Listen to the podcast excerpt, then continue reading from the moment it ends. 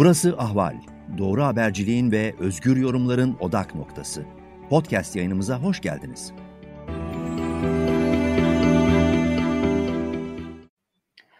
Moskova'dan programıyla herkese merhaba. Rusya uzmanı Doktor Kerim Asla birlikte her zaman olduğu gibi Rusya-Türkiye ilişkilerindeki son durumu ve sıcak gündem başlıklarını değerlendirmeye devam ediyoruz. Hoş geldiniz Kerim Bey.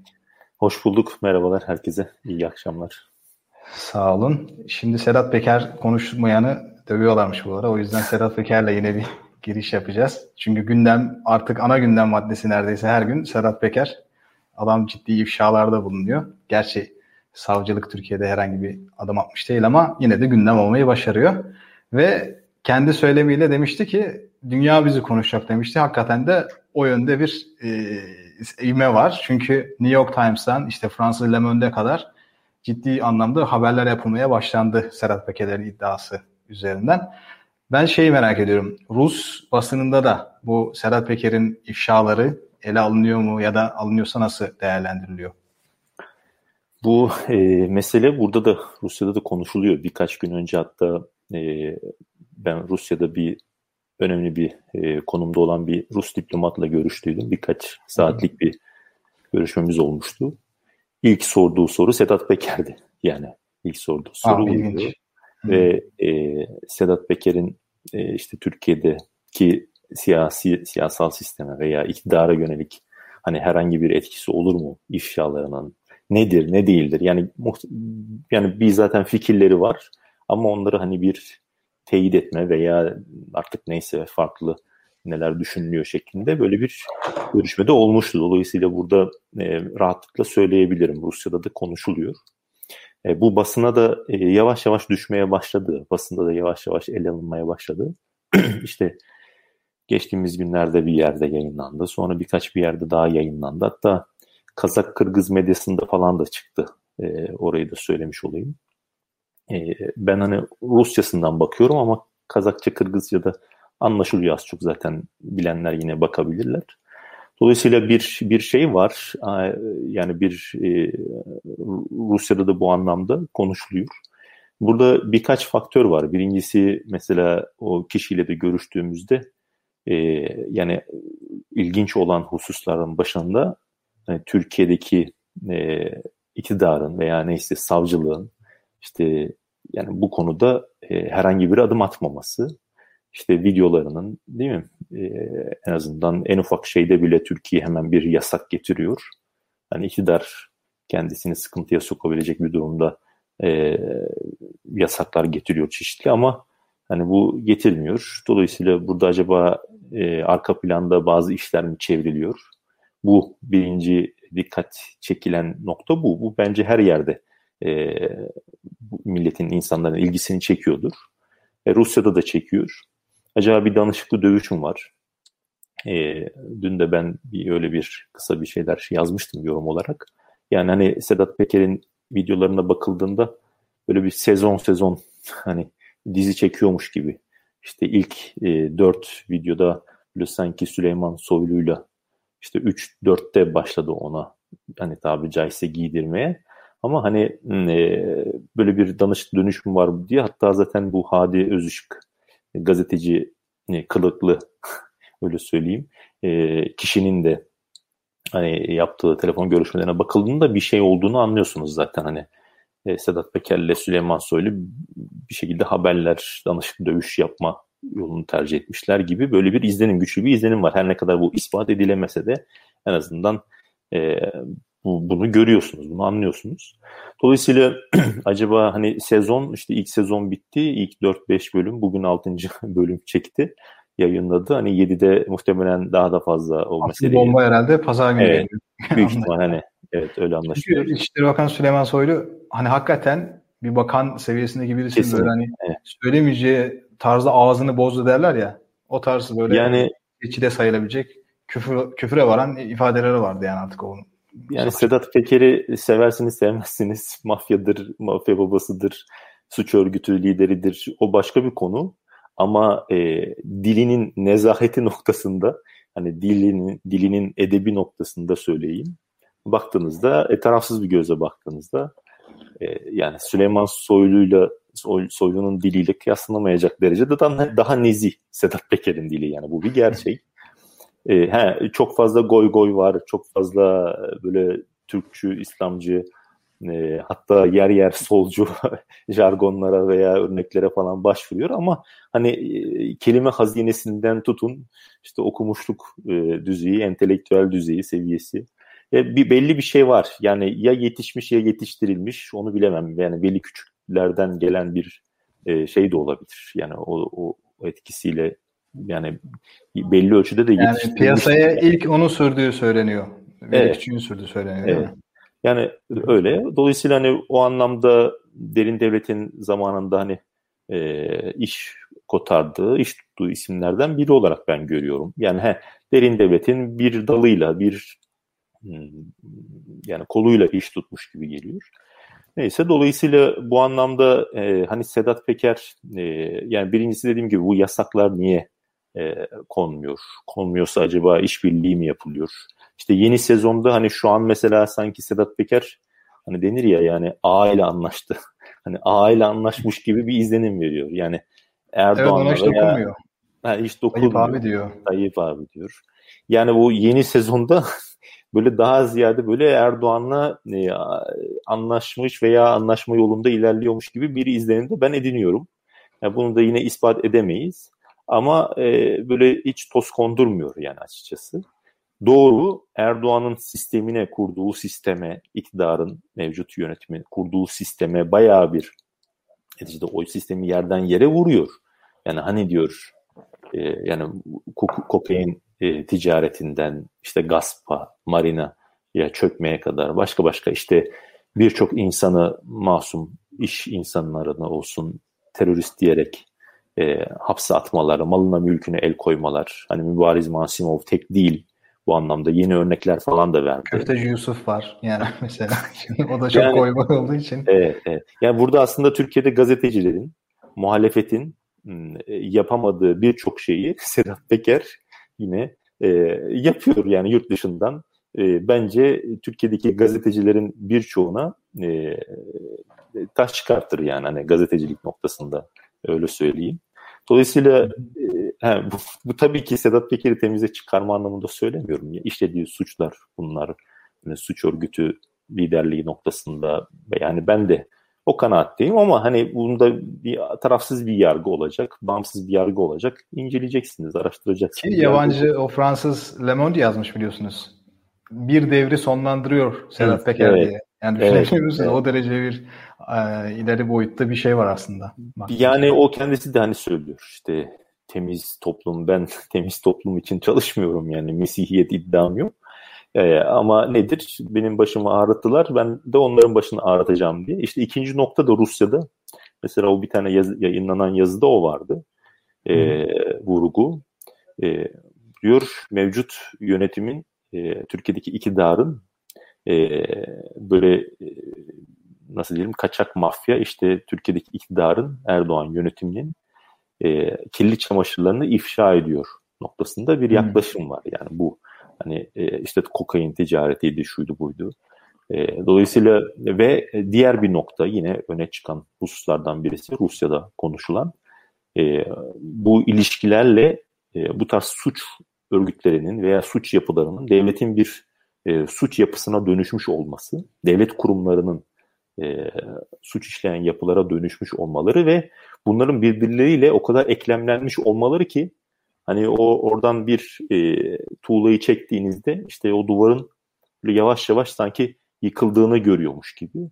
Yine e, o Rusya'da konuştuğum diplomat da mesela bu konuya vurgu yapmıştı. Yani bu mesele ne kadar acaba devam eder diye. Ve yine Rusya'daki hani bağlamında söyleyeyim genel kanı e, birkaç kişiyle daha yine görüşmüştüm burada.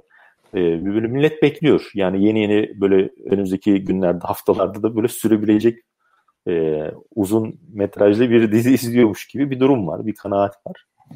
Dolayısıyla e, yani Rusya'nın önem verdiği noktalardan dediğim gibi yani önemli konulardan bir tanesi Türkiye'deki devlet kurumlarının yapısının e, ne kadar yani içler acısı bir hale geldiği ve kurumların e, çöküşünün işte gerek Türkiye'ye negatif etkileri gerekse de Türkiye-Rusya ilişkilerine etkisi bağlamında. Çünkü e, Rusya'da hali hazırda bence e, bunu ben gördüğüm zaman da ne zaman görüşsek etsek söylüyorum. Rus e, yani çeşitli yetkililer olsun veya e, akademisyenler, uzmanlar, e, think tank kuruluşları, yöneticileri olsun. Türk Rusya'nın bir post Erdoğan e, bir stratejisi de yok benim gördüğüm kadarıyla. Aslında birçok ülkenin yok. Herkes Erdoğan üzerinden e, iş kotarmaya, iş yürütmeye e, çalışıyor. Bunun birkaç nedeni de var. Yani çünkü Erdoğan Rusya'ya hani konuştuk daha önceden çok yoruyor, enerjisini alıyor ama bir taraftan da Rusya'nın istediklerini de e, bir ölçüde, önemli ölçüde de veriyor. Yani işte hani e, işte Akkuyu olsun, liman imtiyazı olsun, e, işte Türk akımının bir anlamda e, bedavaya getirilmiş olması olsun Rusya tarafından. Ama bununla birlikte işte Türkiye'nin ihtiyacı olmamasına rağmen Rusya'nın satabilmesi olsun. E, bununla birlikte ama bununla birlikte de e, Erdoğan'la birlikte e, Türkiye'de devlet yapısının e, çöküşü bence Rusları endişelendiriyor. Ama bunun yine e, bununla beraber de çok da bir alternatifleri yok. E, Türkiye'deki muhalefet partilerinde de bir böyle çok bir açıkçası yani bu çok tartışılmıyor Rusya'da. Ne kadar yatırım yapılabilir veya işbirliği muhakkak bir temaslar var. Yani Rus Büyükelçi Ali Babacan'la görüşmüştü. Zannediyorum Hı. Ekrem İmamoğlu'yla, Mansur Yavaş'la falan görüştü ama bu görüşmeler biraz daha sembolik kaldı. E, zaten hani Rusya o anlamda böyle Türkiye'nin iç işlerine o derece hani bir rejim değişikliği gibi meselelere çok fazla müdahil olmaz. Kapasitesi de o anlamda o kadar e, yani o öyle bir şeye yet, yetmez zannımca. Ama hani böyle bir alternatif yani diyalog kanalları var ama e, böyle e, o bahsettiğim isimler olsun veya başkaları olsun böyle Erdoğan sonrası da e, o isimler acaba güçlü gelebilir mi yönünde böyle ciddi şüpheleri de var. Dolayısıyla bir post Erdoğan e, stratejisi bence Rusya'nın e, oluşmuş değil. Var var yani bir görünürde böyle bir stratejisi yok. Hani Türkiye'de bu son dönemde böyle post Erdoğan falan e, böyle görüyorum hani. Hı hı. Açıkçası e, umarım hani bu dönem yani hukuksuzluk dönemi bence. Ekonomik zorluklar çok fazla, haddinden fazla. E, umarım bu dönem o anlamda bir an önce biter. Ama hani realiteye baktığınızda da bunun öyle e, çok kolaylıkla bitebileceği gibi de gözükmüyor. Dolayısıyla bir yıkımla karşılaşma gibi bir riskle, risk e, de sadece hani Türkiye'de toplum kesimleri için değil, e, bizim toplum için değil, aynı veya devlet yapısı için değil, aynı zamanda birçok e, Türkiye'nin yakın çalıştığı e, ülkeler için de geçerli. Bunların başında da özellikle son yıllarda Rusya'da geliyor. Dolayısıyla işin e, o boyutu var. Bunlar tartışılıyor, konuşuluyor. Belki burada Ki zaten hani, Amerika ile şimdi baktığımız zaman Biden yönetimi çok da Erdoğan'a pas atmıyor. Atmayacak evet. gibi de gözüküyor. Bu en son işte İsrail üzerinden ciddi böyle bir e, kavgaya da tutuşmuş durumdalar. Yani bu da şu anlamada geliyor olabilir. Yani siz daha önce de buna hep dikkat çekiyordunuz. Rusya ile biraz daha belki ileriki dönemlerde daha da yakınlaşmak gibi bir duruma yani geçebilir. Daha bir diye. mecburiyet hissediyor. Yani e, bugün de yine mesela Nizo isimli gazetede vardı. İşte Amerika'da e, Erdoğan karşıtı lobi güçleniyor diye mesela bu tarz başlıklar bu, bu mealde konular işleniyor. Yani burada e, bu Erdoğan karşıtlığından ziyade yani hani Türkiye'de iktidarın sıkışması hem iç politikada hem dış politikada hem ekonomik zorluklar açısından hem siyaseten hem işte bu tarz toplumsal Sedat Peker'in ifşaları olsun. E, geldiği seviyeyi gösteriyor. Yani gazetecilik orada Hadi Özışık e, dediğimiz isim bence tek değil. E, yani onun gibi bence Zaten şu onun an... mesajını verdi. Heh, yani aktif yok demese bile yani Sedat Peker öyle bir video yayınlamamış olsa bile bence o bir e, bir sembol. Yani Hadi Özışıklar çok fazla Türkiye'de şu an yani. Daha da içler acısı olanlar var. Hani e, küçük adamlar, tetikçiler var, başkaları var. İşte pelikancılar var, onlar var, bunlar var. Yani bir sürü yani kadın erkek böyle cinsiyet de çok fark etmiyor. yani Hadi Özışıklar, Süleyman Özışıklar yaptığı, birlikte yaptığı programlar var. O programları yapan gazeteciler bilmiyor mu yani? Biliyor yani. Herkes biliyor bir şekilde. Ben gazeteci değilim ama zaten yayınlarından anlaşılıyor. Yani e, bir, bir baktığınızda ettiğinizde birçok var yani. Bu, bu, o bir böyle bir e, tipoloji olarak bakmak lazım bence. Hani Hadi Özışık hı hı. gibi tiplere. E, dolayısıyla e, bunlar böyle tartışılıyor. Hani mesela Mübariz Mansimov olayında belki bir iki bir şey söyleyeyim. Evet. Orada hani e, Rusya ayağı e, biraz böyle karanlıkta kalıyormuş gibi duruyor. Yani daha ziyade Türkiye ile Erdoğan ile Aliyev bir anlaşmaya gitmiş de e, acaba üzerine çöküldü falan tarzında. Hani Lukoil şirketi var. Tamam Mübariz Masimov Lukoil Rus ikinci büyük petrol şirketi. E, Vagit Alekberov başındaki isim zaten sahibi Azeri kökenli Rus iş adamı. Hem Azerbaycan vatandaşı hem Rus vatandaşıdır. Yani hmm. Rusya'nın sayılı zenginlerinden birisi. Ama e, şöyle de söyleyeyim. Şimdi mesela Mübariz Masimov'un e, aldığı krediler, o gemiler alıyor. İşte hani o anlaşmalar sonrasında Lukoil ile Sokar'la Hani çeşitli gemiler falan alıyor ama bunu krediyle de aldığı için ve bu kredileri de e, Ziberbank, Rusya'nın en büyük bankası e, ve Türkiye'deki e, 2018'de Ruslar onu sattılar. Zaten bu olaylar 2018 öncesi için geçerli. Mansimov olayları yani yaşadıkları anlaşmazlıkları kastediyorum Mansimov'un Lukoil ve Sokar'la. O e, 2018'de Deniz Bank'ı sattı biliyorsunuz Ziberbank. Ve Mübariz Masimov'un aldığı krediler, o aldığı gemiler için çektiği krediler daha ziyade e, Ziberbank'ın yani e, Denizbank kredileri. Dolayısıyla e, şimdi Denizbank veya Ziberbank o dönemi itibariyle Lukoil ile e, Rus petrol şirketiyle zaten e, tenakuz içerisinde, anlaşmazlık içerisinde. Yani Ziberbank diyor ki anlaşmayı niye e, şey yapıyorsunuz? Hmm, feshediyorsunuz Lukoil'e.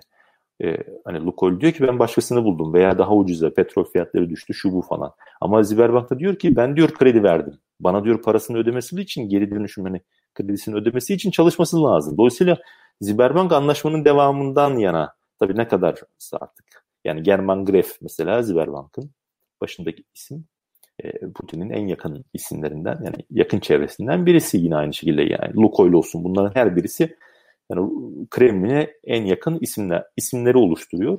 Dolayısıyla orada Lukoil e, hani böyle bir şeyi bence ihale etmiş olamaz Aliyev'e. E, onu kastediyorum. Çünkü Rusya tarafı e, tam bu anlamda böyle Mübariz Masimov'un üzerine gidilmesi noktasında hemfikir değil. Burada daha ziyade kaldı ki hani Rusya'nın Rusların böyle hani devlet o refleksi e, bağlamında da bence hani böyle Putin Erdoğan'dan işte üzerine gidin yani ipini çekin falan tarzında ya böyle bir borçlu kalmak isteyeceği kanaatinde değilim Rusya tarafının Erdoğan nezdinde. Dolayısıyla burada e, asıl bence gazetecilerin fokuslanması gereken yer, ilişki e, Erdoğan-Aliyev ilişkisi olması gerekir. Kaldı ki Mübariz Mansimov'un tek olduğu kanaatinde değilim bu anlamda. Yani bu mesela Ankara ile Bakü arasındaki Erdoğan ile e, Aliyev arasındaki ilişkilerin geçmişi de var. Bunu bir yayında hatırlıyorum konuşmuştuk. TANAP projesi olsun, Nabucco projesinin rafa kalkması, hatta Zürih protokolleri vardı Ermenistan'la normalleşme süreci 2009. Onun e, o dönemde Türkiye, Ermenistan imzalar atmışlardı ama e, Erdoğan imzaların hemen ertesi günü e, Karabağ sorununu bağlamıştı tekrardan oraya. E, niye? Çünkü Aliyev karşı çıkmıştı. Tamam Ermenistan'da e, nitekim e, Ermenistan'da Anayasa Mahkemesi kaldırmıştı ama e, daha doğrusu o Zürih protokollerini durdurmuştu onaylanmasını. Ancak asıl burada ilk cayan e, Erdoğan tarafıydı. Niye? Çünkü Aliyev e, yani orada işin içinde gaz meselesi de vardı. Onu söylüyorum. Mesela şu an e, yani o dönemde Nabucco rafa kalkmıştı. Nabucco Türkiye'nin daha işine gelen bir projeydi. E, ama e, sonrasında gel zaman git zaman işte hani, TANAP projesi gündeme geldi zaten. TANAP projesinde e, e, Türkiye işte Erdoğan'ın Ziya İlgen, e, Kalyoncu Grup bunu bir yayında hat- konuştuğumuzu hatırlıyorum. E, oraya da daha detaylı bakabilirler. E, TANAP projesi Türkiye'nin çıkarlarına e, çok uygun bir proje değil. Yani bunu belirteyim. e, TANAP projesiyle gelen şu an TANAP hattından alıyor Türkiye Azerbaycan'dan gazı. TANAP üzerinden aldığı gazın Azerbaycan gazı e, şu an daha doğrusu şöyle söyleyeyim. Genel olarak Türkiye'nin Azerbaycan'dan aldığı gazın fiyatı şu an Türkiye'nin Rusya'dan aldığı gazın fiyatının çok çok üzerinde. Yani bunun altını çizelim. Ve burada da komisyon alanlar var. Ve bu komisyon alanların en başında da yani bu gaz niye pahalıya e, geliyor? Burada da Ziya İlgen e, ve Kalyoncu ve diğer Erdoğan'a yakın iş adamlarının e, para kırmasıyla alakalı bir durum. Dolayısıyla e, bu meseleyi Mübariz Mansimov'a tek başına bu ona onun da ötesinde yani Mübariz Mansimov'u aşan e, Erdoğan ile Aliyev yönetimi arasında çok ciddi milyarlarca dolarlık e, parasal bir ilişki var. Yani gazetecilerin bence hani haddim değil kimseyi e, böyle ödev vermeye falan ama hani bence dediğim gibi asıl bu ilişkiye o maddi, parasal, finansal meseleye yoğunlaşılırsa o resim daha çok daha netleşir. Yani ben TANAP'ı söyledim. Bir, bir TANAP. Mesela Nisan ayında zannediyorum Azerbaycan'dan alınan e, önceki gaz anlaşmasının süresi bitti. 6.6 milyar metreküp gaz alınıyordu. E, 99'dan beriydi herhalde veya şu an tarihini hatırlamıyorum ama hani bir uzun süreli bir gaz anlaşması vardı. Hatta o 6.6 milyar metreküp gazın 600-700 e, milyon metreküpünü Türkiye Yunanistan'a satabiliyordu. Ama TANAP üzerinden ihracat e, artık yapamıyor. Yani Yunanistan'a öyle bir ihraç yetkisi de yok. Ve 6.6 milyar metreküplük gaz anlaşması süresi bitti. Yeni bir anlaşma imzalanmadı. Ve şu an itibariyle Türkiye Azerbaycan'dan sadece TANAP üzerinden alıyor. O da 6 milyar metreküplük gazdan bahsediyoruz. Ve e, o gazın iki çeşit fiyatı var. Bir Eskişehir'de, bir Trakya'da. Ve iki fiyatta e, dediğim gibi yani e, Türkiye'nin Azerbaycan'dan aldığı gazın fiyatı şu an Türkiye'nin Rusya'dan aldığı gazın fiyatından çok çok ileride öyle bir fiyat. Dolayısıyla e, bu parasal ilişki daha fazla bence etkili Erdoğan ile Aliyev arasında ve bunun da haricinde işte Sokar, Petkim, hani Türkiye'de Petkim'i alması, oradan e, çeşitli yine finansal ilişkilerin e, yani bir tabir caizse Aliyev ve Erdoğan'ı e, biliyor. Erdoğan hani daha önce de demiştik iki dilden anlıyor. Bir e, para, iki akademik konuşacaksak e, güç. Eğer akademik konuşmayacaksak e, hani dayak yani tabiri caizse. İşte Aliyev o para meselesini bildiği için Erdoğan'ın zaafını e, biraz da oradan kanal açıp gittiydi. Nitekim o Zürih protokolleri falan imzalanmadı. TANAP projesi hayata geçirildi. E, yani Azerbaycan için tabii ki bu şey değil, sorun değil. Çünkü Azerbaycan parasına bakıyor. Ama Türkiye'nin çıkarları açısından ciddi zararları olan bir e, anlaşmaydı TANAP projesi. Bunu söylemiş olayım. Dolayısıyla o TANAP'a da baktığınızda yine Lukoil var zaten. Yine Luk, e, BP de var. İngiliz şirket. Sokar da var. E, ama burada en fazla zarar zaten e, TANAP projesinden hatta Rusya daha fazla kazanıyor. Çünkü Lukoil oradan kazanıyor. Şahdeniz iki sahasından olsun. Dolayısıyla hani baktığınızda hani, e, o tarz böyle e, maddi parasal ilişkilere baktığınızda, masaya yatırdığınızda bunun böyle bir marina ile sadece sınırlı olmadığını görürsünüz. E, Petkim Sokar üzerinden yapılan anlaşmalarla sınırlı olmadığını görürsünüz. Ki Petkim o zaman tekel konumundaydı. Bunu satmak ne kadar mantıklıydı o da ayrı bir konu Türkiye açısından. Yani elinizde bir tane bu kadar stratejik bir konumda olan bir tesis var. Hani bunu 2'ye, 3'e, 5'e çıkarırsınız. Ondan sonra satarsınız öyle özelleştirecekseniz. Ama böyle e, o yola başvurmadan direkt e, o anlamda hani Sokar'a satılması da ayrı bir yani bunların hepsi her birinin araştırılması lazım. Dediğim gibi TANAP'ta bununla, bu, bunu eklemek lazım ve böyle 10 milyarlarca dolarlık bir meseleden bahsediyoruz. Böyle bir ilişki Putin ile Erdoğan arasında yok. Yani o anlamda söylüyorum. Şimdi şeyi e, konuşalım istiyorum ikinci başlık olarak. Aslında bu da yine sıcak gündem başlıklarından birisi öne çıkan e, bir başlık. Türkiye uzun zamandır zaten bu turizmdeki açığı kapatabilmek için pandemi nedeniyle bir yoğun çaba içerisinde. Yani işte hatta böyle e, absürt işleri de giriştiler. İşte enjoy am vaccinated diye böyle işte tadını çıkarın ben aşılayayım gibisinden. Böyle e, rezillik denebilen şeylere de gittiler. Ve Rusya burada aslında çok kilit ülkelerden birisi. Bu Ukrayna e, mevzusu patladığında Rusya bir yasak almıştı. Uçuş yasağı ve 1 Haziran'a kadar da bunun süresi. en son 1-2 gün önce kadar bir e, Türk heyet gidiyor gördüğümüz kadarıyla Rusya'ya. Hem bu Rus aşısı tedarikiyle alakalı bir görüşme yapıyorlar. Hem de bu turistlere işte kapılar açılsın iknası için herhalde zannediyorum Rusya'yı e, ikna etmek için oraya gitmişler. Ama oradan böyle karışık bilgiler geldi açık konuşma gerekirse. Şimdi hem Haziran sonuna uzatıldı dendi. İşte Rus Hava Yolları'ndan böyle bir açıklama geldiği yönünde. Hem de bir yandan işte şey deniyor. E, Rus bakan demiş ki bir inceleme gö- gö- göndereceğiz evet. ve inceleme yapacağız. Ona göre bir nihai karar vereceğiz. Başbakan bir de Rus kaynaklar, evet başbakan bir de Rus kaynaklar en kötü senaryodan bahsediyor. O da sonbahara kadar bile uzanabilir bu yasak işi diye. Şimdi nedir ne değildir? Hani siz Moskova'dan e, birisi olarak nedir? Yani tam olarak neler e, dönüyor görüşmelerde? Şimdi e, bu Mehmet Akif Ersoy muydu? Mehmet Ali Ersoy mu? Mehmet Akif Ersoy. Neyse Turizm Kültür Bakanı. Onunla İbrahim evet, Kalın evet. geçen pazartesi herhalde geldiler. O gün bir sinir harbi yaşandı Türkiye ile Rusya arasında.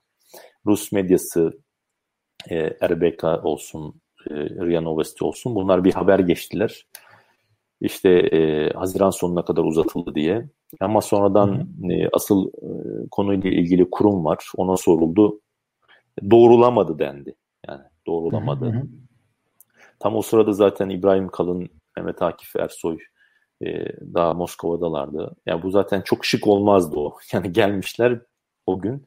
E, ama biz yani bırakın e, yasağı kaldırmayı uzatıyoruz diye göndermek e, tuhaf olurdu ama e, bu bunun çok Mehmet, yüzde, Mehmet yani Nuri çok, Ersoy bu arada. Akif değil yani Mehmet, onu tamam onu. Mehmet Nuri Ersoy özür dilerim.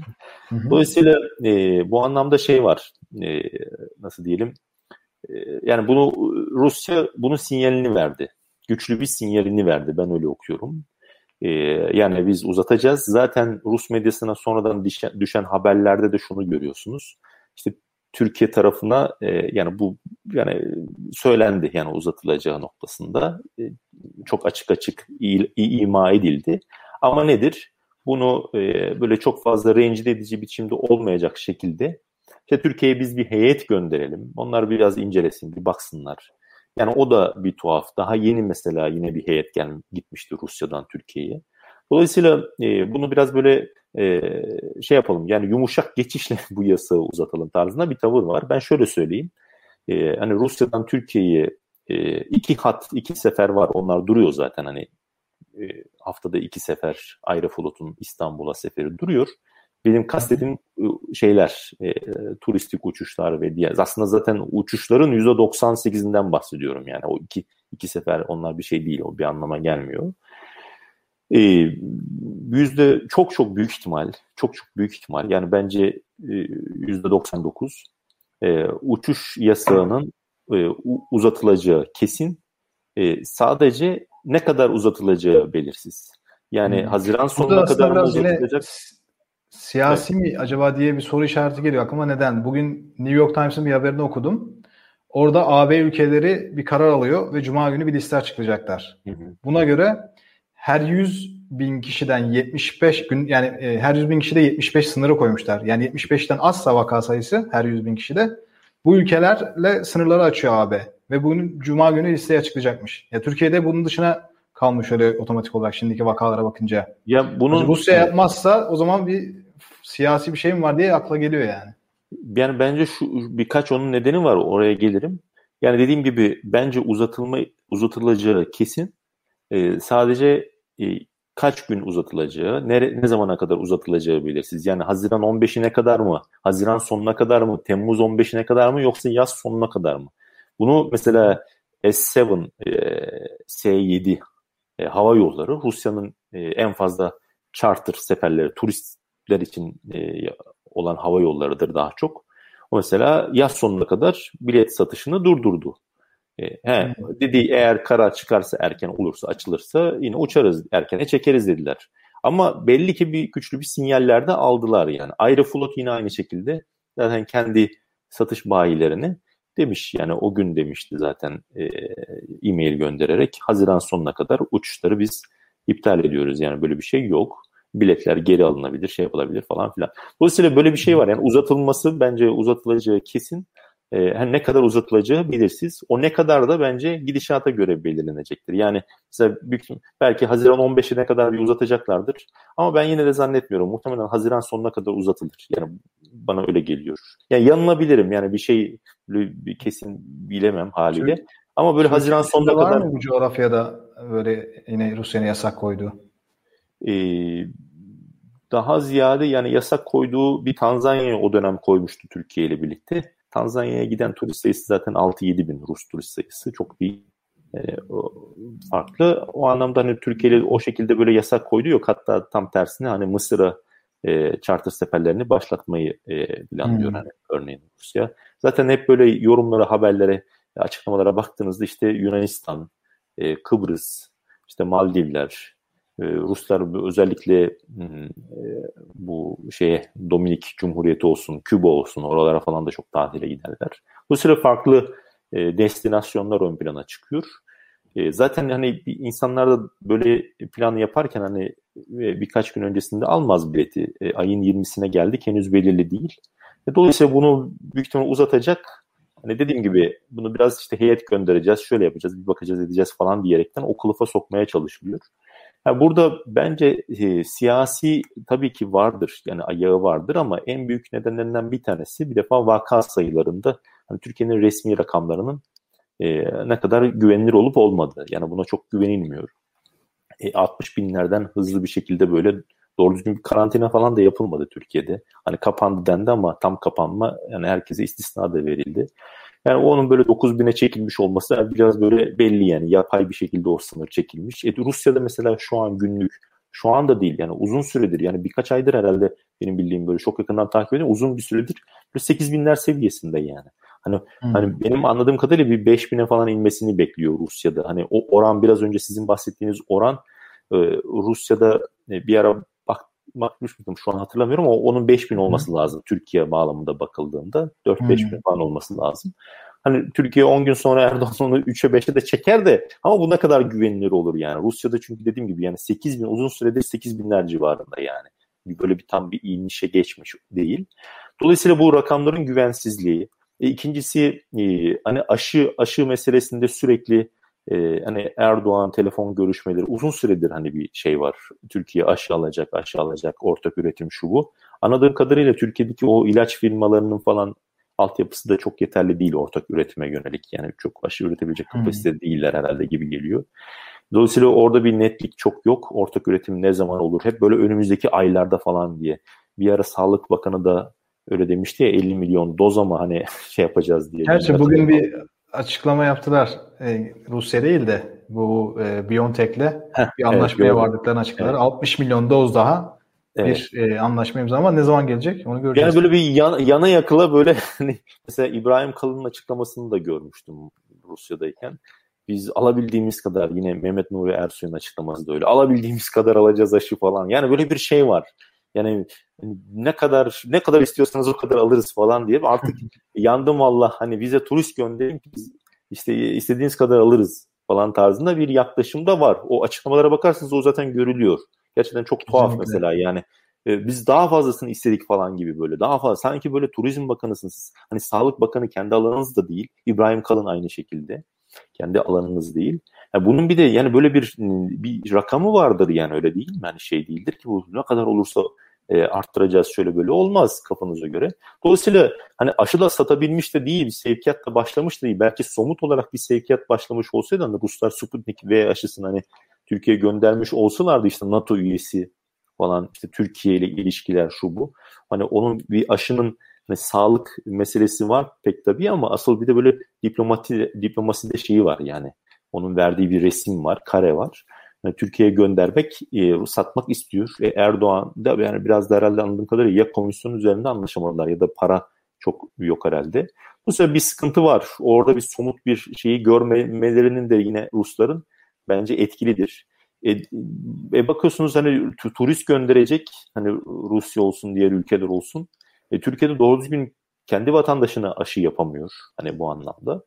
E, dolayısıyla e, en azından turistler e, orada rahat etsin diye de Rusya biraz da e, 7 milyon çünkü e, turist geldiydi en son rekor olarak Rusya'dan Türkiye 7 milyonu aşmıştı hatta. E, bu çok ciddi bir rakam. Dolayısıyla bu anlamda hani bunları böyle e, Türkiye'nin de Erdoğan iktidarının da Ankara'nın zayıflığını da kullanarak bence maksimum oranda e, Rusya hem maddi e, finansal gelir elde etmek istiyor hem de e, uluslararası ilişkilerde imaj e, bir maddi bir e, güçtür aynı zamanda verdiğiniz o kare.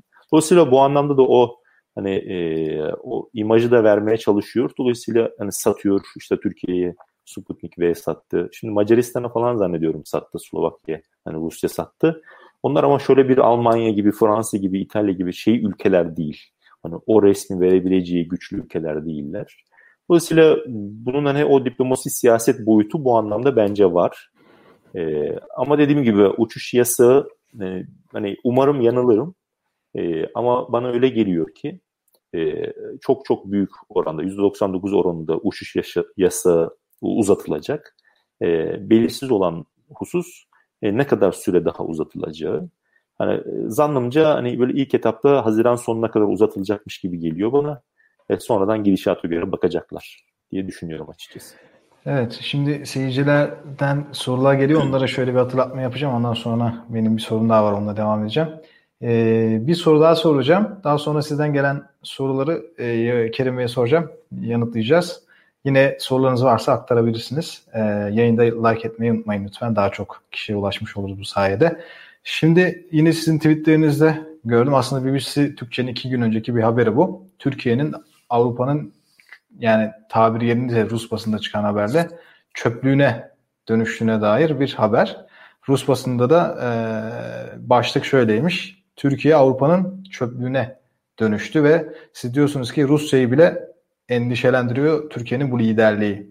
Bu ne, neden dolayı biraz böyle ilginç geldi bana. Neden endişeleniyor? Yani hani çevreci Rusya falan onun reklamını yapacak değilim. Ee, ben o konuda uzmanı değilim açıkçası. Hani ben daha ziyade hani Rus medyasında bile bu anlamda işleniyor. Sadece o, o yazı çıkmadı. Başka birçok da yazı da çıktı şimdi gerçekten. Hani e, Türkiye Avrupa'nın orada en başta zannediyorum İngiltere geliyor. İngiltere'nin çöpünün %40'ını, %39'unu alıyor. Green, Greenpeace'in açıkladığı veriler bunlardı. Yine. Avrupa ülkelerinde AB'nin de e, büyük oranda çöpünü alıyor. Hatta son yıllarda, e, son 4 yılda zannediyorum Türkiye'nin öyleydi hatırlıyorum. E, Türkiye'nin İngiltere'den e, aldığı çöp miktarı e, 18 kat artmış diye. Ya böyle bir şey olabilir mi bilmiyorum. Yani nasıl yani nasıl bir politikadır çok ya açıkçası akıl sır değilim. Yani aynı şey Avrupa ülkelerinden de Avrupa Birliği ülkelerinden de yine 20 kat zannediyorum Türkiye'nin aldığı çöp miktarı e, son birkaç yılda böyle 20 kat artmış. Dolayısıyla bir hani e, Avrupa'nın çöpüne bile hani e, üzücü ama hani çöpüne bile muhtaç hale geldik gibi duruyor. Bir ara e, burada Türkiye'de hani e, yani on binlerce, yüz binlerce insan hani hala öyle o hukuksuzluklar devam ediyor. Her e, bence etnik, siyasi, işte Kürdü olsun, Gülencisi olsun, Alevisi olsun, çeşitli muhalifi olsun, şu su bu su.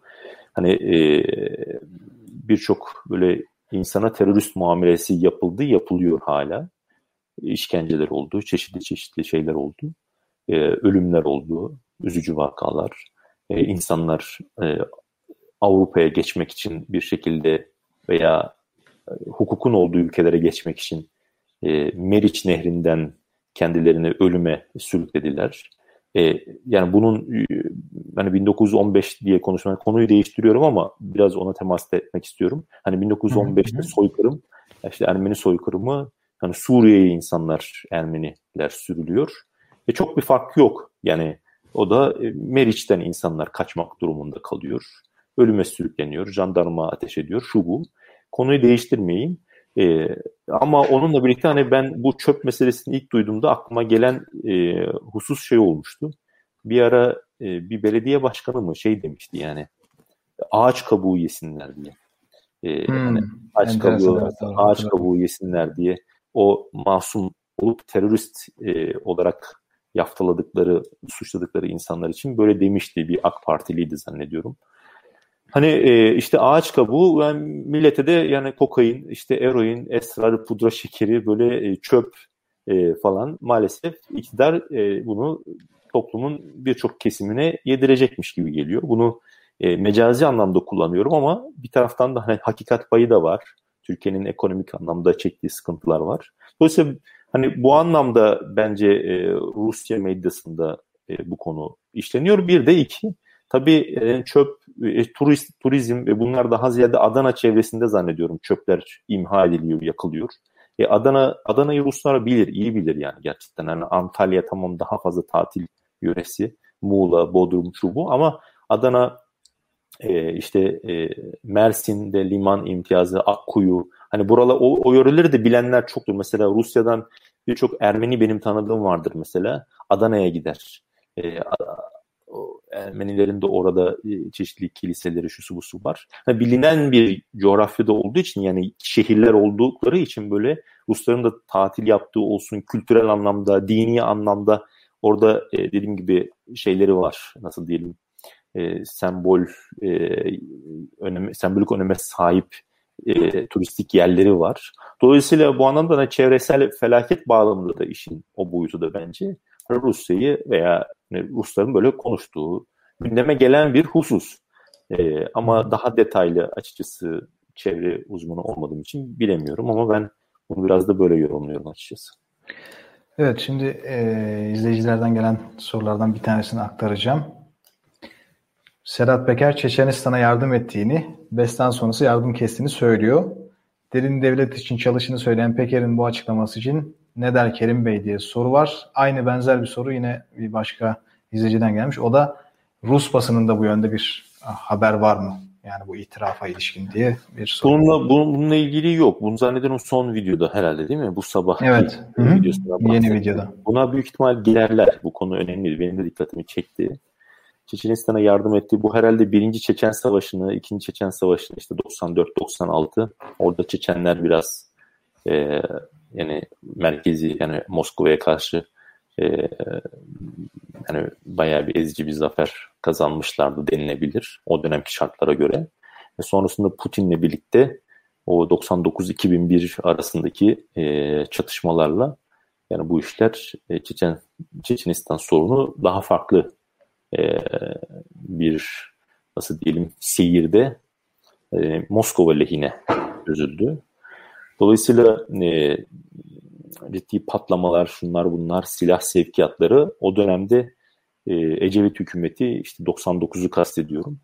E, 94-96 zamanında Boris Yeltsin'in bayağı bir hakarete uğradığı Çeçenler tarafından. Hatta Kremlin'e gelmişlerdi. Masanın karşılıklı oturmadıkları için Çeçen komutanlar böyle bir onun YouTube'da videoları falan vardır. Şimdi detaylı girmeyeyim. Böyle Boris Yeltsin'i falan bayağı bir aşağılamışlardı. E, dolayısıyla ama tabii Rusya onları işte terörist olarak görüyordu. O dönemler 90'lı yıllar zaten Rusya ile Türkiye ilişkilerinde e, PKK ve Çeçen sorunu diye geçer. Yani bu ikili olarak geçer. Yani Rusya PKK'ya e, örtülü şekilde yardım ediyor tarzında. E, e, Türkiye'de çeşitli kuruluşlar üzerinden e, Çeçen militanlara yardım ediyor şeklinde silah yardım olsun veya çeşitli maddi finansal yardımlar olsun. Bu o zamanlar konuşuluyordu. Bu mesele biraz Ecevit hükümeti zamanında İsmail Cem'in, İsmail Cem e, bence çok Türkiye'nin tarihindeki en başarılı Dışişleri Bakanlarından biridir. E, 2000 zannediyorum 99'da bir anlaşmaya varılıyor. E, Mihail Kasyanov olması lazım o zamanki Rus Başbakan. E, işte Türkiye'ye gelmişti o da. Şu an muhalif, Putin'e muhalif bir isim. E, ama onunla Ecevit'le bir e, sözlü bir şeye varılıyor. İşte biz desteği keseceğiz, siz de PKK'ya desteği kesin falan tarzında. Zaten hani bunu Türkiye hiçbir zaman resmi olarak kabul etmiyor ama dediğim gibi örtülü olarak. Ve e, 2001 Avrasya Planı, ortak bir işbirliği planı imzalanıyor Putin döneminde. Sezer falan da e, o dönemde e, yani işte hani çok ülkenin hayrına çok bence faydası olan bir iş yapmış çok birisi değildir Ahmet Necdet Sezer Cumhurbaşkanı olarak ama Yani o dönemde onun imzası da var zannediyorum o anlaşma üzerinde. Ve bu anlamda 2000'lerin başlarından itibaren Rusya PKK'ya olan e, desteğini e, nötr seviyesine çekiyor. E, bence. Türkiye'de Çeçenlere yönelik e, yaptığı işte dediğim gibi çeşitli kuruluşlar üzerinden e, gönderilen silah, finansal yardımı hani nötre çekiyor. Yani bunu en azından resmi düzeyde bu konuda anlaşılıyor. Ve zaten ilişkiler de biraz o tarihten sonra e, iyileşme seyrine giriyor. Adam akıllı, biraz daha istikrarlı, e, stabil seviyeye geliyor ve bu ilişkiler hani düzelerek ilerleyerek işte Erdoğan yani o Erdoğan'ın Rusya ile olan ilişkilerinin asıl o dinamiğinin temelini bence zannımca Ecevit hükümeti atmıştır. Yani o Avrasya hmm. e, planı üzerinden. Dolayısıyla ondan sonra ilişkiler işte gaz ilişkileri, ticaret, enerji şu 2008'e kadar bir ilişki sonra uçak krizine kadar e, o oraya girmiyor. Dolayısıyla şimdi e, kastettiğim benim hani Sedat Peker'in e, muhtemelen o dönemleri kastediyor. Beslan saldırısı 2004'tü. Orada çocuklar, şu bu Çeçen militanlar e, Evet şu an yayında biraz bağlantıda bir sorun oldu ama şu an alabiliyor musunuz sesimi Kerim Bey? Ben duyuyorum sizi. Hı, tamam şu an evet şu an düzeldi. Yani Beslan saldırısında Çeçen e, militanlar okulu bastılar. Rusya o dönemde çok e, yani sofistike halledemedi o işi. Birçok çocuk öldü. Operasyon, anti terör operasyonu yapıldı. E, Putin'in ilk yıllarıydı. E, dolayısıyla orada yüzlerce çocuk öldü, hayatını kaybetti. Bu Rusya'nın yakın tarihinde en e, trajik hadiselerden biridir. Hala yani bunu herkes bilir Rusya'da. Yani bunu herkes bir şekilde işlenir derslerde de o okullarda da gösterilir. E, ve zannediyorum orada hani Beslan, o masum çocuklar, okul baskını yani Çeçenlerin, Çeçen militanların Hani Sedat Peker orada diyor ya Beslan'dan sonra diyor bıraktık falan gibi. E çünkü zaten öyle bir masum bir hareket değildi. Nitekim o zaman da zaten savaş bitmişti. Yani 2001'de e, hani yani orayı Rusya e, Çeçenistan'ı bir altın üstüne götürdü öyle söyleyeyim. Yani o savaş şey bir savaştı. Hani Suriye'deki çok aratmayan bir savaştı yani. yani bayağı bir orada Çeçenistan'da kendi ailesinden hayatını kaybeden veya sakat kılan çok bir ayrı olduğu kanaatinde değilim. İşte Ahmet Kadirov, şu an Ramazan Kadirov'un babasıydı. Ee, Rusya onunla, Moskova onunla işbirliğine gitti. Ee, başka da işbirliği yaptığı isimler vardı. Yani onları böldü, parçaladı biraz. Sonra oraya hakim olabildi. Ama o, o yıllar şey yani dediğim gibi çalkantılı, çok çalkantılı yıllar ve ta yani ben 2006'dan beri Rusya'da yaşıyorum. Bu 2006'da bile, 2007'de bile işte Ramazan Kadyrov o babası e, suikastle öldürüldükten sonra pijama ile yani bildiğiniz pijama eşofmanla böyle çizgili eşofmanla Rusların o. çok yaygındır Rusya'da. Kremline böyle tuhaf bir elbiseyle çocuk yani genç birisi olarak getirildi onu Çeçenistan'ın başına koydu Putin. Yani ve oradan hani sadık adamı gibi oldu. Hani bir anlamda siz sen yani Hani Ramazan Kadirov Sedat Peker'den çok farklı bir isim değil yani bence. Yani Sedat Peker'in Nusret'ten çıkmıyor bu arada.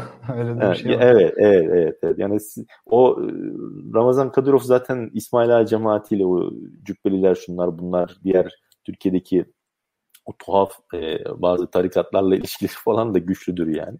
Ama tabii Rusya'nın kendi şeyleri var. O da onu bilir, sınırlarını bilir. E, ama Çeçenistan'da sonraki yıllarda özellikle 2000 yani dediğim gibi 2006'da ben Rusya'nın bu meseleler konuşuluyordu. 2007, 2009, 2010 yani böyle 2010'lara kadar bu patlamalar, çatlamalar yani bu İngişet ya da e, Kabardin Balkarya olsun e, ne var Dağıstan olsun buralarda onlar sürdü. 2010-2011'den sonra falan yani diyebilirim bunu. E, istikrar daha sağlandı. E, tabii ki düştü, düşmüştü bayağı 2001'den sonra ama hani kastettiğim bunun yani 10 yıl öncesine kadar bir çalkantıları vardı. Dolayısıyla oraya Ramazan yani bir Putin Sedat Peker koydu oraya Çeçenistan'ın başına Ramazan Kadirov. 2007 diye hatırlıyorum ama yanılabilirim. E, onunla orayı bir dediğim gibi bir şekilde şeye getirdi, hizaya getirebildi. E, ama Çeçenistan'da gel gel zaman git zaman hani kalkındı. Şu an orası istikrarlıdır az çok. Yani bir şeyi var. Dağıstan'da aynı şekilde. Ramazan Abdül Abdüllatifov'du herhalde. Put, Erdoğan uçak düştüğü zaman Cavit Çağlar'ın e, e, iletişime geçtiği isimlerden birisidir o da yani. O da ayrı arada bir Peker Cavcıoğlu'na da girerse bize iş çıkar yani öyle söyleyelim. Yani e, işte o buralara uzanıyor bir şekilde. Yani o Çeçenistan meselesi, o silah yardımı. Bir de Ruslar bu tarz şeyleri böyle çok affetmezler. Hani zaten Peker diyor ya Karabağ'da ne oldu diyor Ruslar. Çöktü diyor. Hani diyor çıkar geçen bir önceki bölümde hani Süleyman hmm. Soylu'ya cevap veriyor. Ruslara Karabağ, hediye ettiniz diyor özetle. Yani e, yani Karabağ meselesini Soylu'dan daha iyi biliyor, daha iyi okumuş yani en azından. Dolayısıyla bu anlamda hani Ruslar böyle Çeçenistan'a silah yardımı şu bu falan böyle büyük, bence kaşlarını kaldırmasına neden olur. Ee, ama hani bu hani şöyle de var yani o Çeçen Savaşı'nda çeşit, çeşit, çeşitli Çeçen komutanlar e, o Moskova'ya karşı gelen Çeçen komutanlar da bir kısmı da şimdi detaya girmeyeyim isim isim bazıları da tırnak içerisinde Türkiye'de olmak üzere Türkiye'de de bazı Çeçen komutanlar öldürüldü. Onlar hep o savaştan kalan isimler. Onlar listeye yazılan isimler zaman zaman böyle ortadan kaldırıldılar yani. E şimdi bu Sedat Peker'e kadar uzanır mı e, bilmiyorum. Sedat Peker 71 doğumlu. Yani 90'lı yıllarda hani 20 işte ne kadar yaşsa kaç yaşındaydı ne kadar etkiliydi buna bilemem. E, ben zaten daha ziyade Çeçen komutanlardan o dönemki Rusların terörist olarak gördüğü işte Türkiye'nin militan olarak veya işte e, kahraman olarak gördüğü bir önemli kesimleri, kesim, e, toplumun önemli bir kısmının diyeyim. isimlerden bahsediyor. Bunları da tırnak içerisinde temizledi. E, sadece Rusya'da değil, Türkiye'de yine olmak üzere. Başka Almanya'da mesela yine bir Gürcü asıllı 2018'deydi zannediyorum. Çeçen komutan yine o Çeçen savaşlarından kalma. Birden pat diye bir bisikletle giden birisi tarafından pat diye ortadan kaldırıldı. Almanya ile Rusya arasında bir şeyde küçük çaplı bir krize de neden olmuştu geçtiğimiz yıllarda. Ha, dolayısıyla bu dediğim gibi Peker'e uzanır mı? Peker ne kadar etkilidir bunu bilemem. Peker ne kadar daha açıklar onu da bilemem. Ki o dönemde dediğim gibi e, birçok e, kuruluş üzerinden, kurum üzerinden Türkiye o tarz yardımlar yapıyordu. Ama bu sonrasında özellikle o Ecevit döneminde varılan anlaşmalarla yani bıçak gibi kesildi diyebilirim. Yani önemli oranda böyle kesildi ve ilişkiler farklı bir düzleme oturtulmaya başladı. Ee, yani e, bu bu şekilde hani Peker dediğim gibi yaş itibariyle yani benim de hemşerim oluyor. yani Sedat Peker. Siz de mi Rizelisiniz? Be, benim e, ben Sakaryalıyım. O Sakarya doğumlu. E, Sakarya. Ha, Rizeli diye biliniyor ya genelde. Evet, Rize tamam. kökenli. Hoş benim de e, yani anne tarafım Rizelidir. O da ayrı bir şey. Öyle bir şey tanıştığım falan yok. Sedat Peker'le de. Ama şunu Video hatırlıyorum. yok yani FaceTime falan. yok yok yani. gerçekten. Ee, ama şunu hatırlıyorum. Yani 99 depreminde bizim Adapazarı yerle bir olmuştu. Ee, bunu da bir evet. e, sempati anlamında söylemiyorum sadece. Bir hakikat yani bir Sedat Peker'le ilişkim burada var yani. Adapazarı yerle bir olmuştu gerçekten. Biz aylarca orada çadırda falan kalmıştık. Aşevleri falan da vardı şimdi. Çeşitli belediyeler getirmişti. Aşevleri falan kurmuşlardı. E, o dönemde Adapazarı'ndaki en büyük aşevi de en e, kaliteli yemek veren e, çünkü bir 3-4 ay çadırda kaldığımı hatırlıyorum. E, veya bir 2-3 ay kaldıydık. E, orada Sedat Peker aşevi yazıyordu yani onu da söyleyeyim. O derece yani. yani herkes herkes şey derdi yani. Sedat Peker aşevinde dört çeşit yemek veriliyormuş. Karpuz da veriliyormuş diyerek. Hani böyle bir ben Tam hani karpuz şey olur yani. Yaz evet yaz sıcağı hani Ağustos depremi Eylül Ekim ben o karpuz yemek için Sedat Peker aşevine gittiğimi hatırlıyorum yani böyle çok defa. Hani e, bunu dediğim gibi hani oh kimin parasıyla vermiştir vermemiştir bu bunu bilemem yani ben yani Sedat Peker'in avukatlığını o anlamda yapacak değilim ama Sedat Peker'le böyle bir ilişkim e, o anlamda var. E, yani hmm. neyse hani demek istediğim Bestlans'a uzattım ama e, işin o boyutunu tabii önemli. Bence daha fazla bu konuşulur. Yani bunlar artık daha fazla hmm. konuşulur Rusya'da. Şimdi bir izleyicimiz demiş ki keşke önceden haber verseydiniz yayını. Aslında verdik. Ahval'in Twitter hesabını takip ederseniz oradan biz e, anonsları yapıyoruz öncesinde yayın öncesinde. Aynı zamanda bu kanala abone olduysanız yanında bir de bildirimleri açmanız gerekiyor. Eğer açarsanız yayın öncesinde mutlaka yine bildirim düşüyor size e, yayın olacağına dair. Bu notu da aktarmış oldum. Şimdi bir diğer soruya daha geçeceğim. Rusya'da Türkiye'nin yakın geleceği hakkında öngörü var mı? Aslında bunu biraz cevaplamış oldunuz. Bunu bahsettik başında. biraz ama bu konu önemli. Bunu bence daha detaylı konuşalım. e, ilerleyen zamanda. Şimdi çok uzadı. Benim de priz uzakta. Şu an şarjım çok az. Çok evet. var. Biraz yavaş daha yavaş bitireceğiz. Yani e, bir, bir zaten uzakta. Yani şöyle e, öngörü e, yani gerçekten olumlu bir öngörü yok. Yani bunu ben kiminle konuşuyorsam e, bir şey var.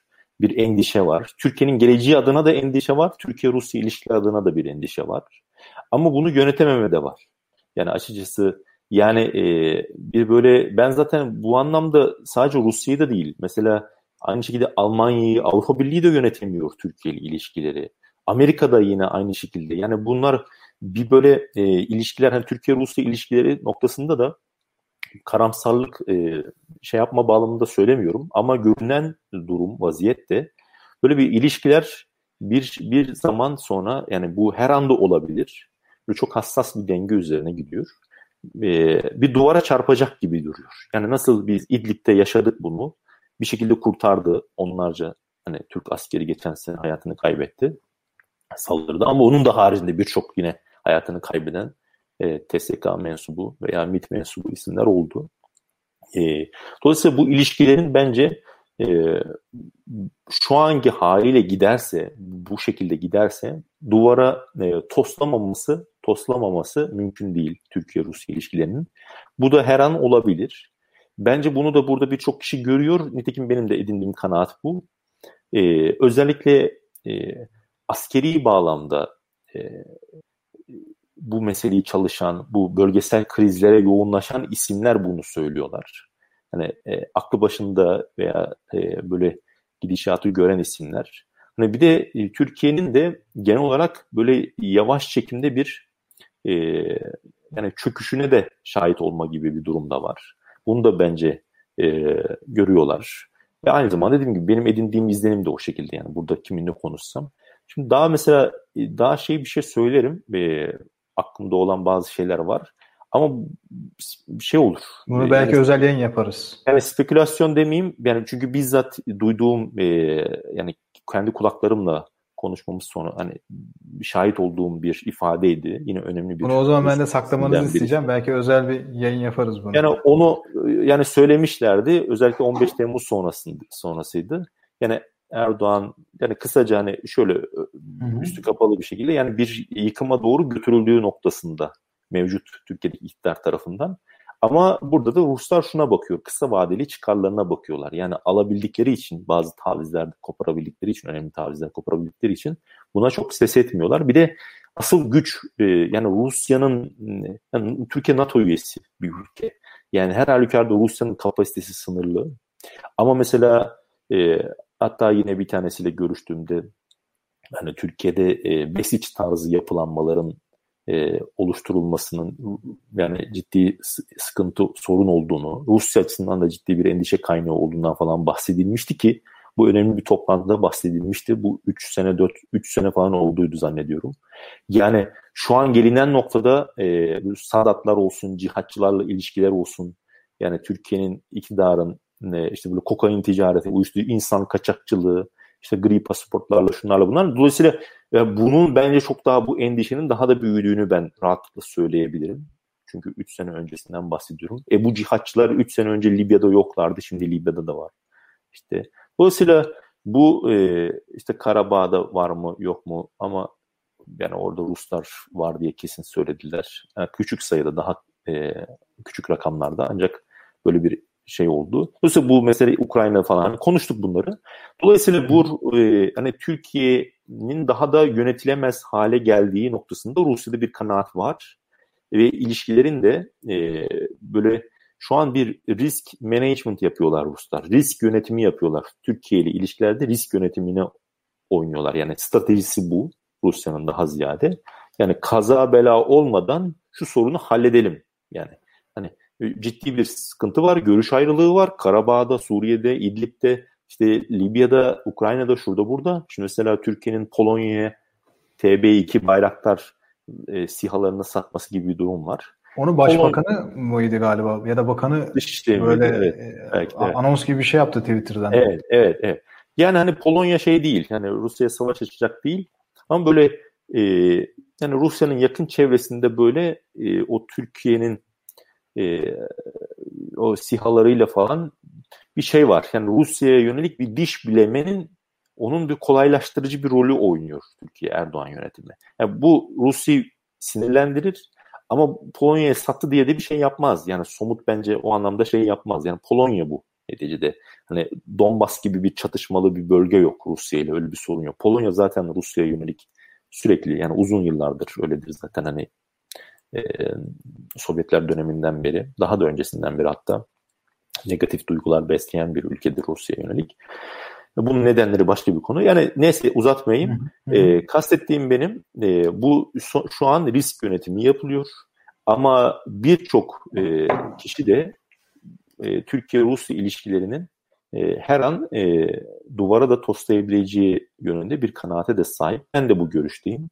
E, zaman zaman da bunun lüks, bunun lüksettiğini de görüyoruz. Yani hani en son işte İdlib'de hatta sonra geçtiğimiz yaz e, Libya'da bir El Vatiye üstüne bir saldırı olmuştu biliyorsunuz. O zaman da Rus uçaklarıyla yapıldığı falan yönünde çok e, iddialar ortaya atıldı. Acaba Birleşik Arap Emirlikleri taşeronluk üstlenip hani Rus pilotlarla veya Rus uçaklarıyla böyle bir saldırıya mı girişti diye. Hani Türkiye'nin kontrolündeki üs idi orası. Dolayısıyla bunlar böyle bir Ukrayna meselesi işte geçtiğimiz bir iki ay önce bu çok konuşuldu edildi. Ee, dediğim gibi. Elli bir soruları var bu arada özet bir geçersek böyle hani üstü kapalı. Evet çok ee, Var mı bir gelişme sıcak gelişme yoksa buzluğa mı kaldırıldı? Yok yani ben buzluğa kaldırıldı kanaatinde değilim. Bunu ille bir çatışma yanlısı öyle bir şeyim yok. Ama hani o meselenin e, bir şekilde yani zaten zaman zaman saldırılar oluyor. Hani Rus uçakları yapıyor oraya saldırılar. E, yönetilebilir şekilde bunun çözülmesi yönünde hani Rusya'nın bir politikası var. İşte e, bir kriz çıkmadan bunu çözelim diye Rusya bakıyor. Ama orayı da böyle hani dediğim gibi uzun yıllar boyunca ben İdlib'i o şekilde bırakacak kanaatinde değilim. M5 otoyolunun bir şekilde e, rejimin kontrolüne geçmesini, Esad yönetiminin kontrolüne geçmesini isteyecektir. Ama şu an itibariyle hani 26 Mayıs'ta Suriye'de Cumhurbaşkanlığı seçimleri var. Yani bu seçim değil neticede tabii ki. Yani Esad'ın kalacağı belli. Ee, ama hani bence Ruslar şu an bir siyasi sürece yoğunlaşmış durumdalar. İşin o kısmı da var açıkçası. Hani e, dediğim gibi o Esad koltuğunu daha bir sağlamlaştırsın, bir tekrardan otursun. Hani e, yapacak bir şey yok. Bunu bölgede aktörler bunu kabul edecekler. E, Türkiye kabul etmek durumunda kalacak. Zaten kabul ediyor da hani yani bunu artık kaçınılmaz. İşte e, iş, iş birliğini geliştirecekse Mısır'la, Suudi Arabistan'la ki onlar biliyorsunuz Birleşik Arap Emirlikleri yine Suriye'de büyükelçiliğini açmıştı zannediyorum. Suudi Arabistan'ın da açması gibi bir e, bazı dedikodular var. Dolayısıyla hani asıl cihatçıların arkasındaki başka güçler, Katar ve Türkiye haricindeki bölgesel aktörler neticede o bileğin kendi bileklerinin büküldüğü kanaatindeler. Yani benim en, en azından izlenimim biraz orada Rusya, İran oyunun seyrini değiştirdi. Dolayısıyla burada biraz şey var. Yani şu an bir siyasi süreç, seçimler bir geçsin. İşte mesela dün e, akşam İzlanda'da e, Amerika ile Rusya Dışişleri Bakanları Lavrov, Blinken hmm. ilk defa bir görüşme gerçekleştirdiler yüz yüze. Bu da önemli. Yani bence burada birkaç faktör var yani açıkçası. Yani sadece böyle İdlib'i hemen çözelim değil. Ama dediğim gibi ben uzun vadeli oraya bırakacakları kanaatinde değilim Rusların. Bunu o dediğim risk yönetimi çerçevesinde çözmeye çalışacaklar. Biraz da bu Amerika ile ilişkilerde yeni dönem Biden'la birlikte acaba Kürtler meselesinde bence bunun diyaloğunu hızlandırmak isteyeceklerdir. Görüşme de iyi geçmiş. Yani Lavrov'la Blinken'ın görüşmeleri. Bu da ilk defa hani böyle bir şey oluyor. Olumlu bir izlenim var hani Kremlin tarafında.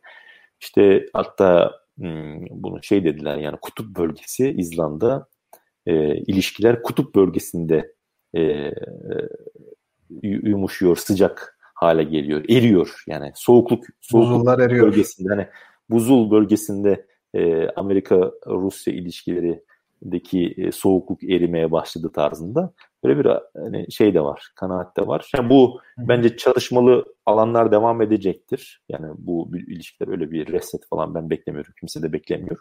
Ancak e, bazı böyle spesifik alanlarda da çeşitli işbirlikleri olabilir. Bunlar stratejik istikrar olsun, silahlanma meselesi olsun. Bu en büyük konulardan biri. İran meselesi başlığı olsun. iki. e, Kürtler başlığı bence e, üçüncü bir mesele olarak o diyaloğun daha da hızlanacağı kanaatindeyim. Yani bu nereye evrilir? Yani bu biraz daha zaman lazım yani açıkçası. Bunu beklemek lazım. Yani ben İdlib meselesi dediğim gibi rafı kaldırıldığı kanaatinde değilim. E, zamanla ilgili bu. Zaman ve çeşitli parametreler var. Türkiye-Rusya ilişkileri bağlamında birçok parametre var. Erdoğan'ın NATO işte zirvesinde Biden'la nasıl anlaşabileceği, nasıl bir diyalog kurabileceği bunlar önemli. Haziran ayında bir Biden-Erdoğan görüşmesi olacak. E, hemen sonrasında e, Biden eğer olursa şunun için bunun için hazırlanıyor. Biden e, bir Avrupa ülkesinde İsviçre öne çıkıyor burada. Putin'le görüşme gibi bir ihtimali var yüksek. Yani bunu da belirtelim. Yani Biden Erdoğan'la görüştükten sonra Biden Putin'le görüşecek büyük ihtimal. Dolayısıyla bu anlamda hani Erdoğan e, Biden'ı ne kadar ikna edebilecek? Zarrab dosyaları, S-400'ler, şunlar bunlar yani birçok başlık var. Bu başlıklarda Erdoğan'ın sıkışıklığına göre işte turizm meselesi var yine aynı şekilde. O hani Haziran ayı zaten dediğim gibi eğer turizm yasağı uzatılırsa Haziran ayı o da bir ayrı bir, e, bir baskı aracı olarak Rusya tarafından kullanılacaktır. Bu sırada İdlib hep bunlarla birbirine bağlı diye ben düşünüyorum. E, böyle bakıyorum açıkçası. Bu arada önceki gün editör masası vardı yine Ahval'in yayınlarında. Orada Ahval İngilizce editörü e, İlhan Tanır Washington kaynaklarına dayandırdığı bilgiye göre bu Biden Erdoğan'ın telefon görüşmesi vardı. Biden işte Ermeni soykırımını tanıyacağını söylemişti. İlk görüşmeydi bu. O görüşmenin tarihin en e, kısa süren ABD Başkanı Türkiye Cumhurbaşkanı görüşmesi olduğunu e, aktarmıştı. Öyle de bir detay var ilginç bir şekilde. Ve yine bir kulis vardı. Çok bana absürt geldi biraz. S-400'leri Türkiye'nin İncirli'ye dikeceği koyacağına dair böyle bir İncirlik üstüne koyacağına dair bir iddia tabii. Yani ben Yassıada, Yassıada'nın altına gömelim diye gö- gömecekler diye tahmin ediyorum. Orada bir de şey de var. O da bir düştü bir basına. Ee, Türkiye'de işi de finansal destek sağlayan bazı ha, evet. şirketlere Şirketler. yönelik Elfay mıydı neydi öyle bir şeydi herhalde. Birkaç isimler falan da geçiyordu. Mesela orada bir mesaj da var. Yani hani şu an e, Türkiye'nin e, uzun süredir ama özellikle son dönemde dışarıya verdiği imaj Türkiye'deki iktidarın e, ülkenin böyle bütün kriminal suçlarda, uluslararası birçok kriminal suçlarda e, Erdoğan iktidarının da e, bir payının olduğu yönünde bir imaj veriliyor. Yani bence böyle bir imaj veriliyor dünyaya. Bu çok sorunlu bir imaj. Yani bu bir yere geldiği zaman artık bu ilişkiler yani İngiltere bile Erdoğan'ı kurtaramayabilir. Yani bence öyle hmm. söyleyeyim. Hani hani çöpünü aldığı İngiltere bile hani Erdoğan'ı kurtaramayabilir. çöpünü topladı İngiltere. Çöpünü şey alıp yani, millete yedirdiği veya neyse işte yani bir şekilde yakıp da yakıp da o karbondioksitini yediriyor yani neticede bir anlamda. Dolayısıyla hani e, kastettiğim yani bir noktaya geldikten sonra iç siyaset zaten sıkışmış durumda. E, ekonomik durum, e, partinin kaynaması değil mi? Fokur fokur kaynadığı da görülüyor bir şekilde. Sedat Peker isim vermiyor ama herkes de biliyor. Yani Metin Külük'ten bahsediyor artık kimden bahsediyor? Evet. Hani, yani e, hani çeşitli milletvekilleri bana onu döv, bunu döv, burayı bas, şurayı yap, bunu yap diye hani e, şey verdi deniyor değil mi? E, Sedat Peker onu söylüyor yani. Bunu AK Partililer bana diyor şu milletvekili. Dolayısıyla parti fokur fokur kaynıyor. Ekonomik durum böyle, toplumsal gerginlik had safhada, muhalefet bir şeye cevap veremiyor. O da ayrı bir e, zaten felaket bir durum Türkiye için. Kurumlar çökük, yitik. E, e, belediyeler bizzat kendileri pasaport dağıtıyor. Avrupa'ya insan kaçakçılığı yapıyor. Yüzden kokaini, şusu busu böyle girdiği zaman iç ve dış politikadaki o çıkmaz. Yani bir gün gelip geldiğinde yani toplum böyle e, yani bir höt dediğinde iktidara tabiri caizse. Hani e, diğer büyük güçler de evet yani artık e, burada hani R2P kuralı vardır denir ya uluslararası ilişkilerde.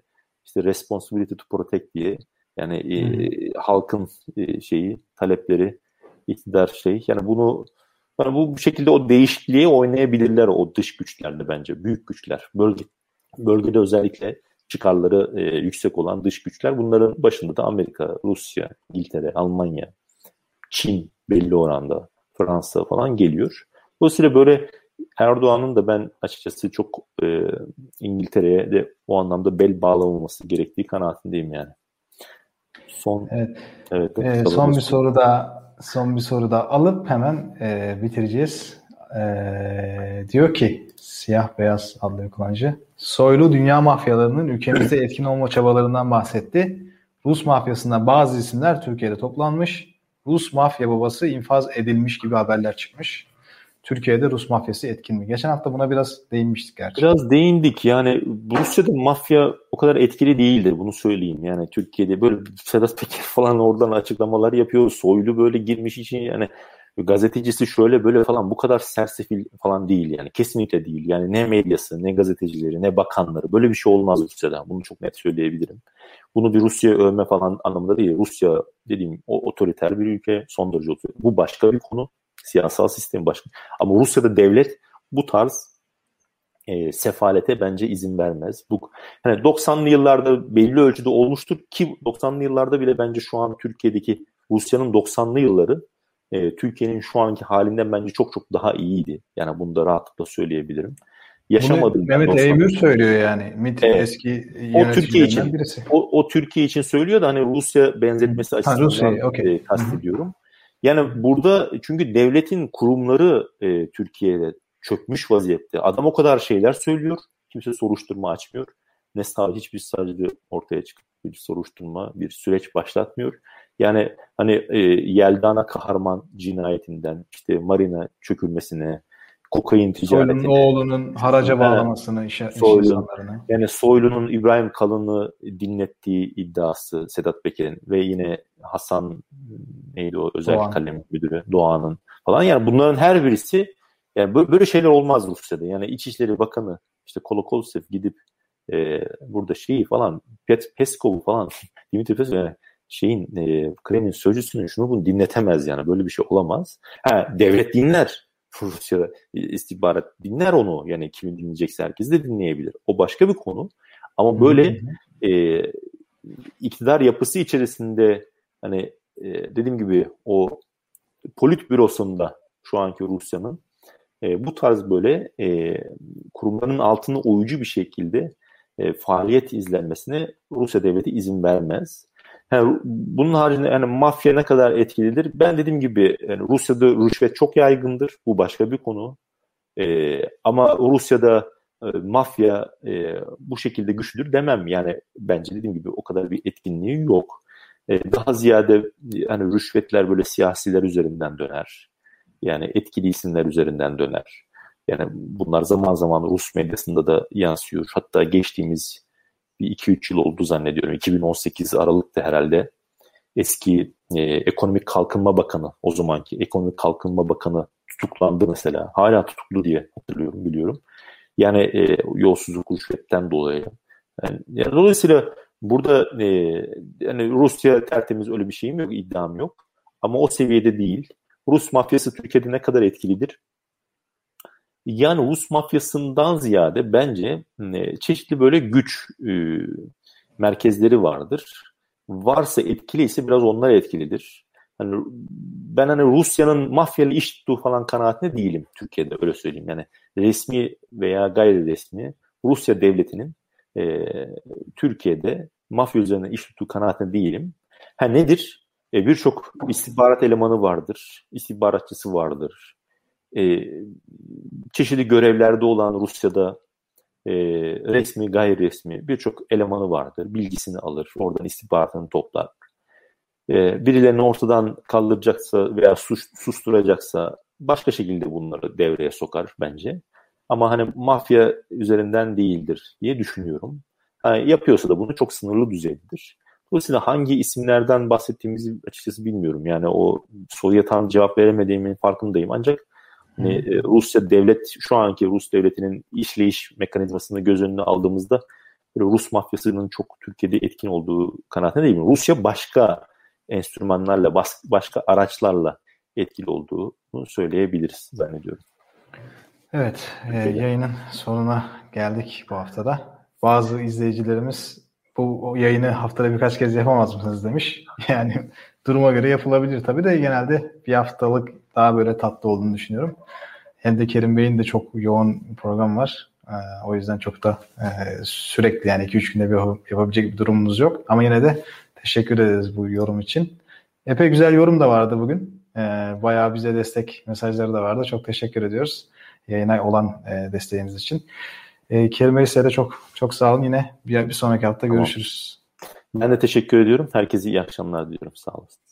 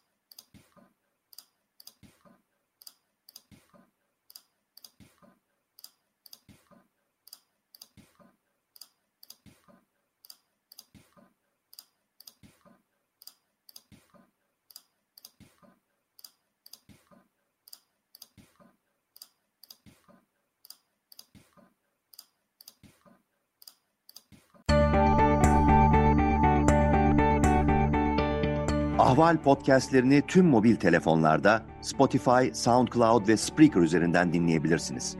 Apple iPhone kullanıcıları bize iTunes üzerinden de ulaşabilir. Türkiye'nin ve hayatın cıvıl cıvıl sesleri Ahval Podcast dizisinde. Kulağınız bizde olsun.